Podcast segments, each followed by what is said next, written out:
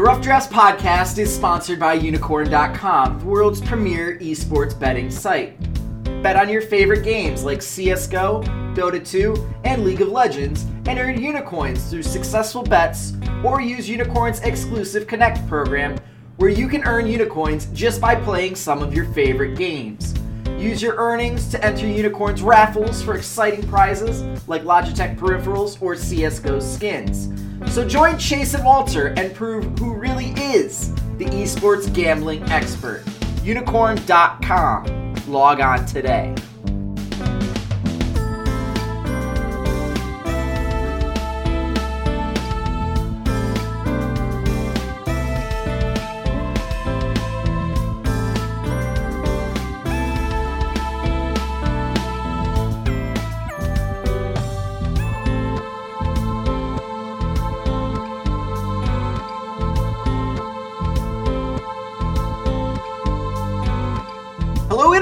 This is Walter Ceades Fedczuk welcoming you back to our coverage of our 2017 Spring Split European team by team preview. So far, we have covered Fnatic, we've covered G2 Esports, we've covered H2K Gaming, and I am joined by my good friend and co host, Chase Redshirt King Wassenar, to continue on with our fourth team.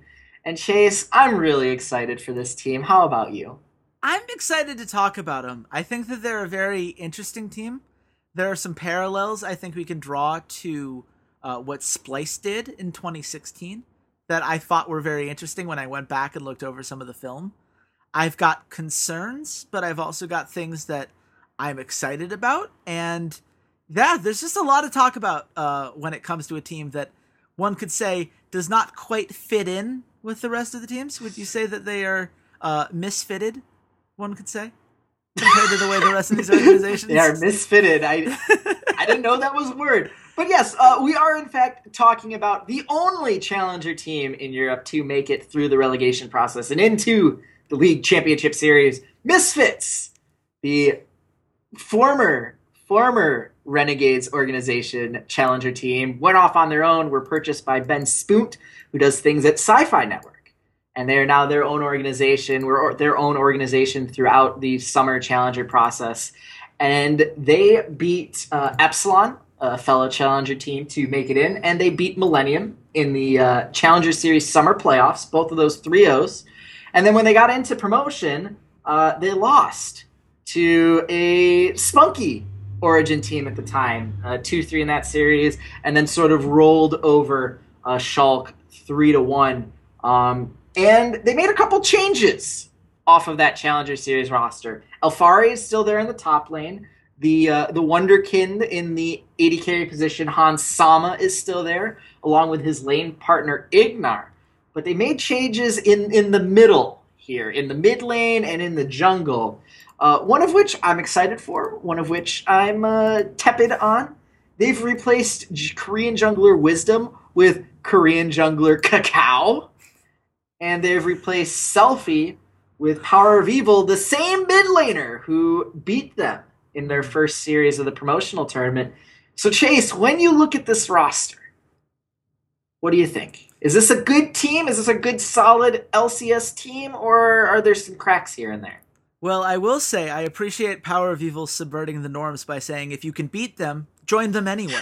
so that worked out, I guess, uh, from that interesting perspective. Honestly, I mean, this is a team I, I felt like they needed to make some changes. Uh, certainly, when you're taking that Origin roster to five games, that's not a sign of uh, optimism, I would say, as far as uh, what your performance the next split is going to be. Obviously, Origin was particularly weak last split, so you you have to look at that and say Misfits needs to do more if they're going to be a mid to top tier LCS team. And certainly these are two guys that have names that can get people excited. You know, if you're trying to build a brand in the LCS, how better to do that than the guy who had the Unicorns of Love brand built around him just over a year ago, and a guy in KaKAO who was a fan favorite, uh, very beloved for anyone who was watching back at season four uh, when he was on the, that KT Arrows roster. So certainly uh, they did a lot as far as helping ease their transition in the league, as far as just getting a little bit more uh, veteran leadership under their belt and getting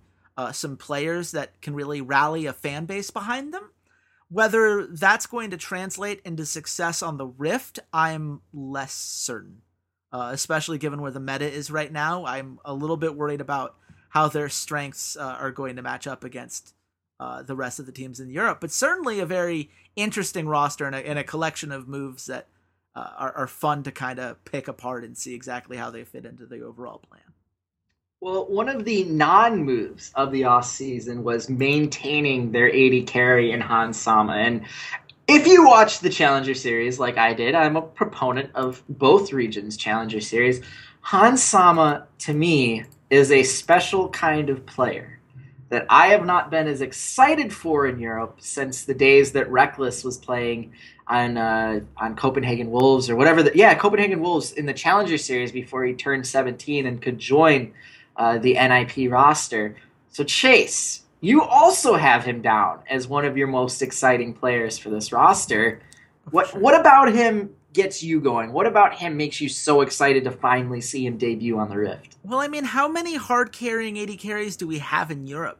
You know, when you, when you just look at it as a region, this has always been kind of something that's been pointed as a uh, as a thing of weakness within Europe compared to North America, where AD carries seem to be growing like you know apples on a tree.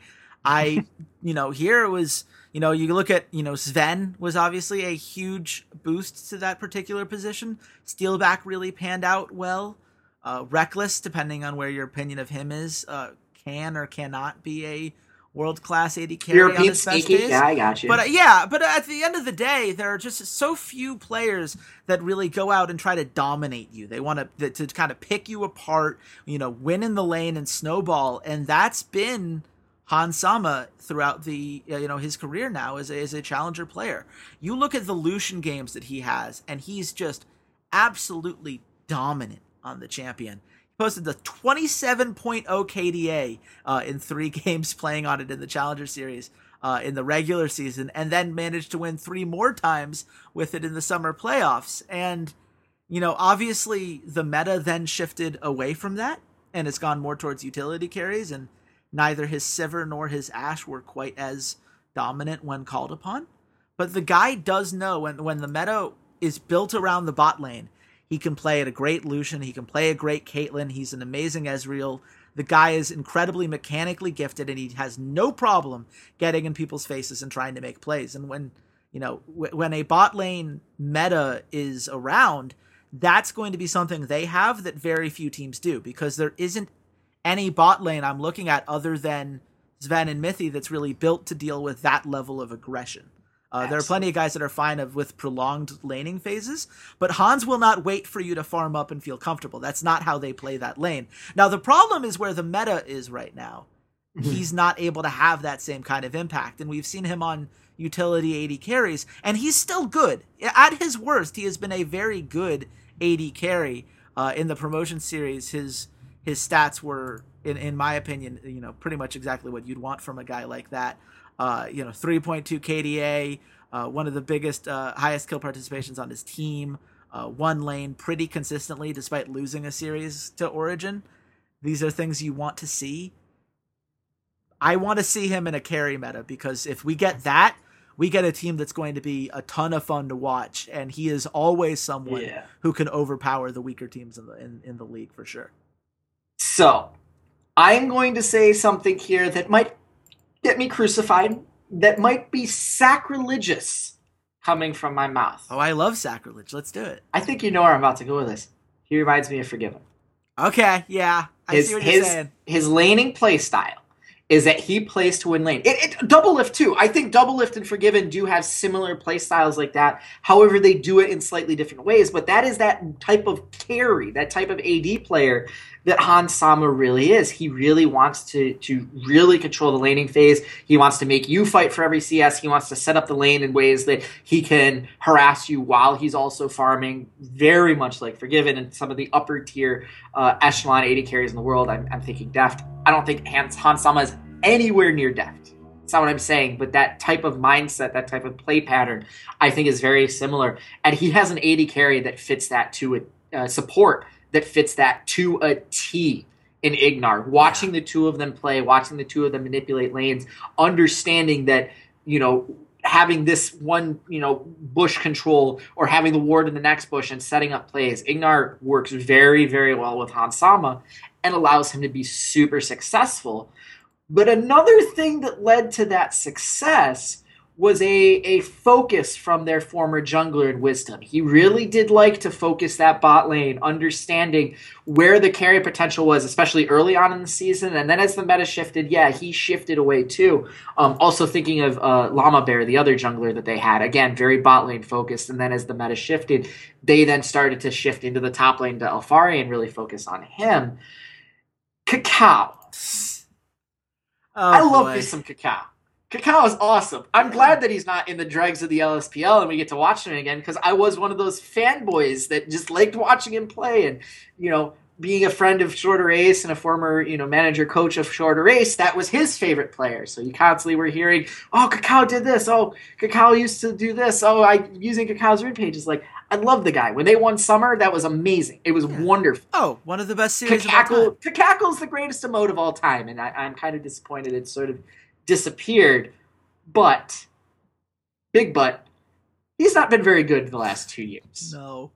Has he, Chase? There are a lot of people that are like, man, I miss watching KaKAO. I, you know, I hear that opinion all the time. You're far from the only one. And my only response has been, be careful what you wish for, because you just might get it. And we're going to get KaKAO in the LCS, and I hope people are excited about that, because when you see him play, uh, you won't be. Uh, we, the, the stats from the LSPL are abysmal. Uh, first of all, you would imagine a player of KaKAO's ability, uh, from what we saw in, in 2014, and even during his time in Invictus, he wasn't great in 2015 with Invictus. That uh, Skarner game will forever haunt my memories as someone who was rooting for that team in that tournament.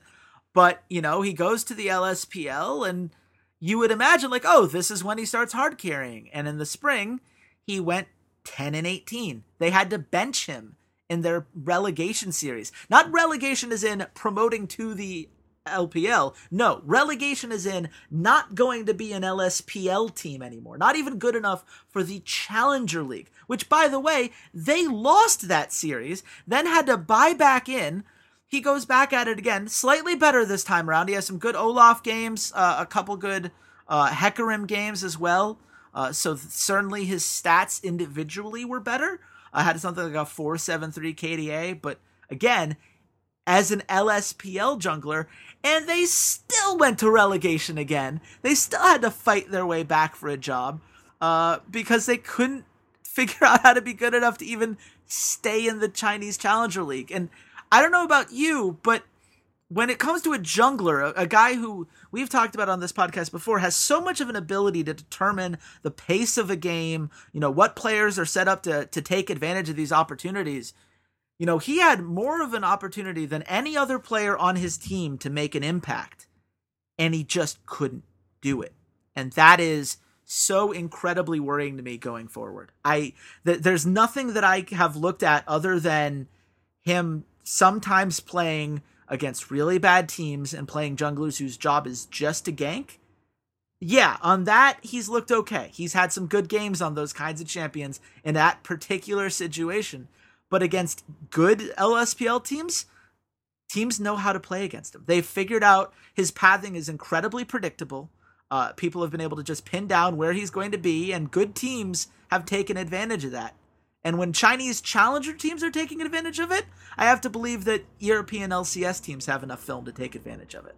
And when he has to play anything that provides utility, you know, you talk about, well, why did Misfit succeed? Well, they had a jungler who understood that his goal was not to be the star player, but to make sure that Hansama and Alphari and Selfie were set up to make the plays that they needed to make.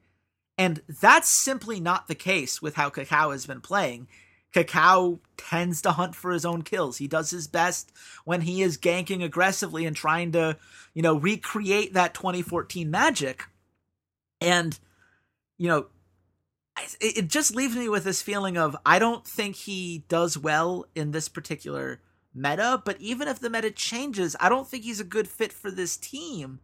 And even if he somehow found a way to strategically match what they're looking for, which seems like it would require a very big attitude readjustment from him, then we still have the problem of the guy was barely doing well enough to beat out these challenger Chinese junglers. Now he's playing against the best that Europe has to offer. There's just so many red flags. I, I cannot. The store is literally out of red flags to sell when it comes to KaKAO. I, I don't. It's it's impossible for me to get excited about the guy when so many things have gone wrong in the last calendar year. See, see, I get excited just because of the name, just because of the historical impact, and Sure. this is the same same type of feeling that gets Peke elected to an All Star game. yeah, Um, exa- I'm not exactly saying it's that. good. I'm not saying it's right. Um, obviously, Misfits saw something in the play style. Maybe he was sloughing off in, in China. You know, was partying too much with Imp, spending all his money on you know thousand dollar designer shirts. I I don't know. I can't speculate as any of that. Um, but Misfits must have seen something. Yeah. And that is why, while I am concerned, I, you know, there hasn't been anything the past year in his competitive match history that makes me go, yeah, definitely, I want this guy on my team. Um, there is sort of a, a, a dearth of jungling talent or lack of consistency in the jungling talent behind the top two in Jankos and Trick. And even they, at times during last year, did have some consistency problems. I'm thinking of Trick at the World Championship. I'm thinking of Jankos prior to the World Championship.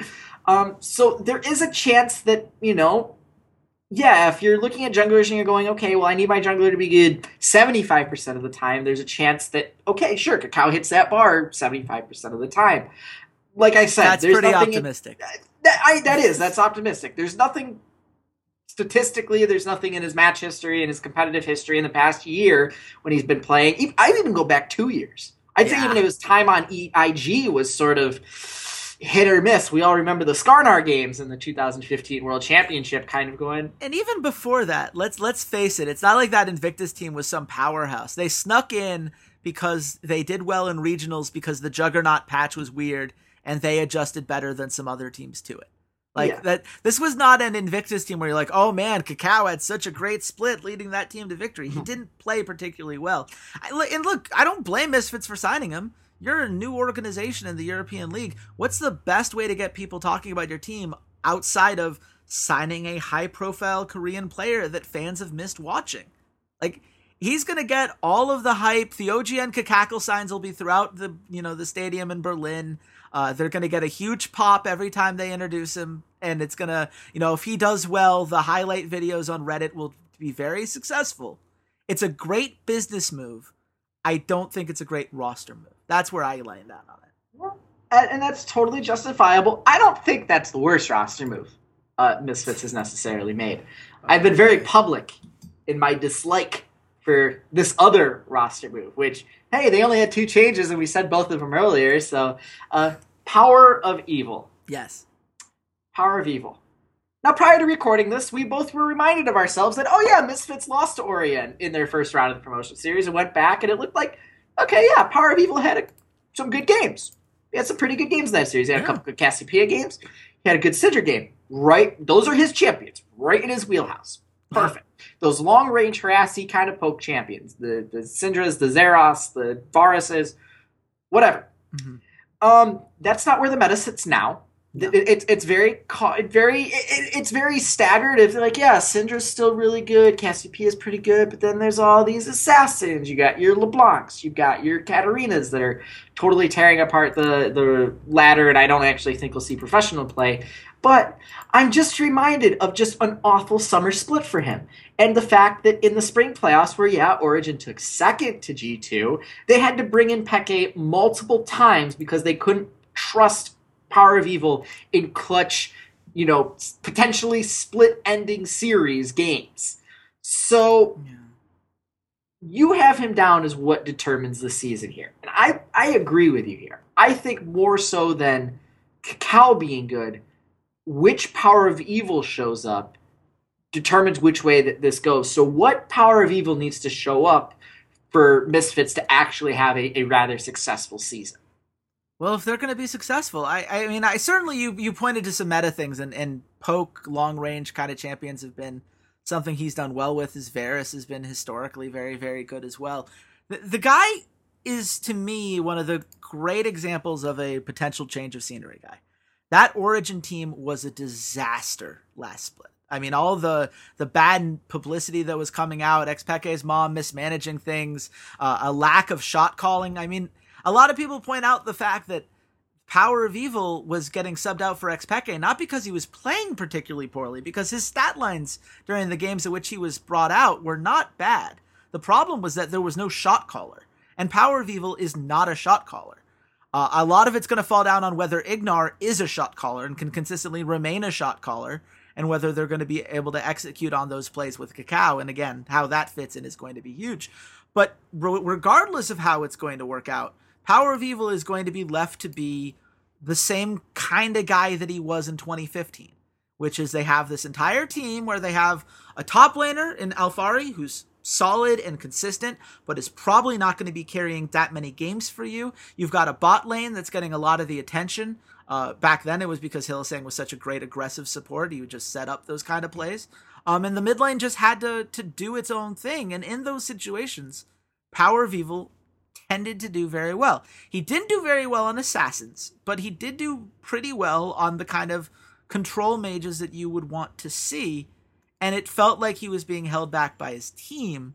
And I don't think I'd say anything different about what happened in Origin. And when he played against a team in Misfits that was as good as you could hope for to play in that particular tournament, the guy had an 83.7% kill participation. The guy was the center of basically everything that happened for that team outside of hybrid. Um, you know, he's played well.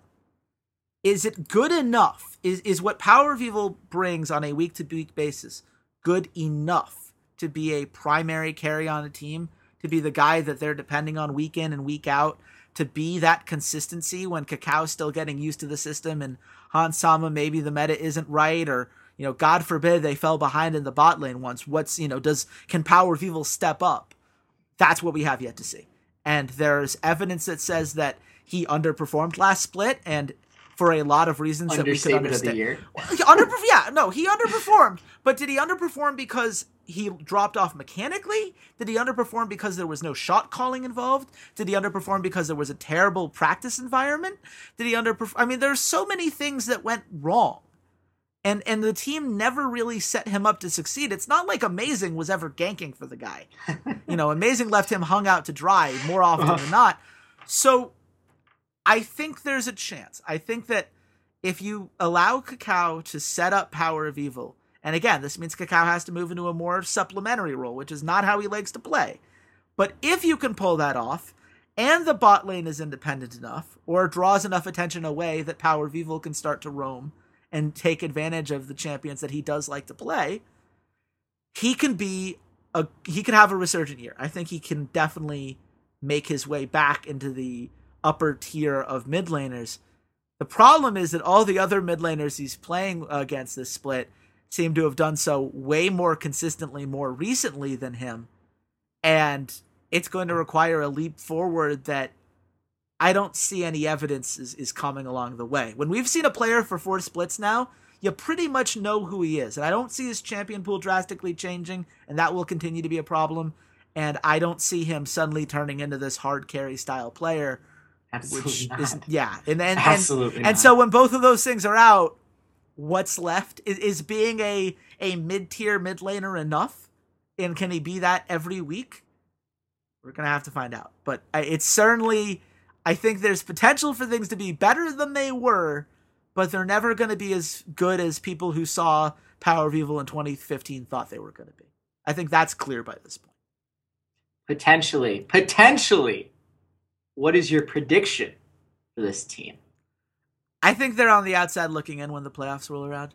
I, I don't think they're there yet. I think that this is a team when you're struggling to beat Origin in five games, despite the fact that it's Hans Sama versus Xpeke at the AD carry position. I I have huge concerns. I don't think Alphari is good enough to carry against most of the top laners he's going to be going up against. Uh, I would take- You're, uh, I would I'm, take I, I'm sorry. You're. I you're take you're, six. Who, okay, let's, let's real quick, Let's rapid play fire. the name game. Let's Yeah. play the name game. I, who, Soaz. Soaz. I take Soaz over him. Expect. I take Alphari. Laxish. I take Alphari. Odoamne. Odoamne. Sartorius. Uh, probably Alphari, but I think it's closer than people think. Wunder. Uh, Wunder every time. Uh, Cabochard every time. Vizicsacsi, Visit Chachi every time. He's not going to be a top tier top laner. That's not. It, it's not to me particularly I close. think I think he's going to hold his own among the top laners more than you think. Yeah, it'll be fine, but he's not what's going to win them the game, and what will be what wins them the game. And I don't see the win condition right now. The bot lane alone doesn't solid. do it. It wasn't enough back when they were playing against Origin, when Origin had a terrible bot lane. So if the bot lane alone can't do it, what will? I don't have enough faith in those other three guys that are going to be the core of your solo lanes. I, I don't see them pulling it off. I don't think KaKAO's that guy. I don't think Power of Evil is going to make the leap, even though I think it's in play. And I don't think Alphari is good enough. I'll put it that way. So I think they're a seven or an eight seed. I think they're safe from relegation, but I don't think they're a playoff team yet. I think they need more time and I experience. I agree that they're going to struggle early on, but this is Europe. There's going to be a fight among probably four or five teams for three spots uh, in in the in the playoffs, and I think the Misfits is one of those three teams that do end up getting in there because we don't know how meta shifts are going to go, but. Ignar and Hansama are just an incredible bot lane. Yeah. And while I don't think that like a best of five series necessarily plays to their strengths right now. I do think that you know in the best of three there are chances where Hans Sama can carry multiple games. I am much higher on Alfaria than you are. I agree that like when you go number night by number, the only reason you're putting Soaz on top of him is because historically Soaz has such an incredible variance of who can show up. But there's a chance that the twi- two times they play him, Soaz just goes total mental Soaz, and Alphari has a good time. I think talent wise, he matches where Wunder was in the spring split for Splyce, and he was their best player on that on that ti at that time. He was the best player on that team. I just think top laners in general have gotten better in Europe. I think that Wunder is much better than he was back then. I think Wa- Wunder Cabochard, I would agree. Vizicsacsi, Odoamne, like I, I just think it takes How time. how about I think rookies in general, I think we underestimate how long it takes for them to heat up. And again, is KaKAO going to be the guy that puts Alphari in a place to succeed? Is Power of Evil going to be drawing enough attention away that Alphari is going to be put as the as that guy? That's where I just disagree with you. But In- we'll have to agree to disagree. When we're at week six, I want to come back to this discussion Yeah, because please. I think you're I think you're criminally underrating Alphari. Criminally underrating him. I, I don't think he's bad. I just don't think he's a hard carry player. That's that's where I will disagree. I, I'm not saying hey, he's a hard character. go talk. To, look, let me know. I'm at It's Redshirt six King on Twitter. now. Yeah, look. not eight weeks from now. So We'll, we'll we'll see. I'm at Redshirt King. Let me know if you think I'm too harsh on Alphari, or whether you think that uh, KaKAO is is secretly just biding his time, pretending to be bad in the LSPL for a whole Oh, year. don't don't invite that Um, hatred on. Please co- come at me. I love it. You're, it. It only makes me stronger. Uh, but genuinely, I love talking to you guys. Let me know what you guys think of this episode. Uh, please, by all means. Um, I think Misfits is an interesting team, and uh, it's nice to see that people are coming down on both sides of it. So, uh, I, I, I agree. Misfits is 100% a very interesting team. I think that there are definitely some pieces here that are going to determine which way their series go, uh, season goes Mhm. and where they end up. And uh, that's been Misfits. Thank you guys so much for for hanging out with us, for uh, listening. If you've enjoyed the podcast, uh, you guys can follow us on Twitter at uh, Rough Drafts Pod. You can follow myself at Ceades underscore LOL and tell me why I'm correct that Alphari is going to be the next great thing in Europe.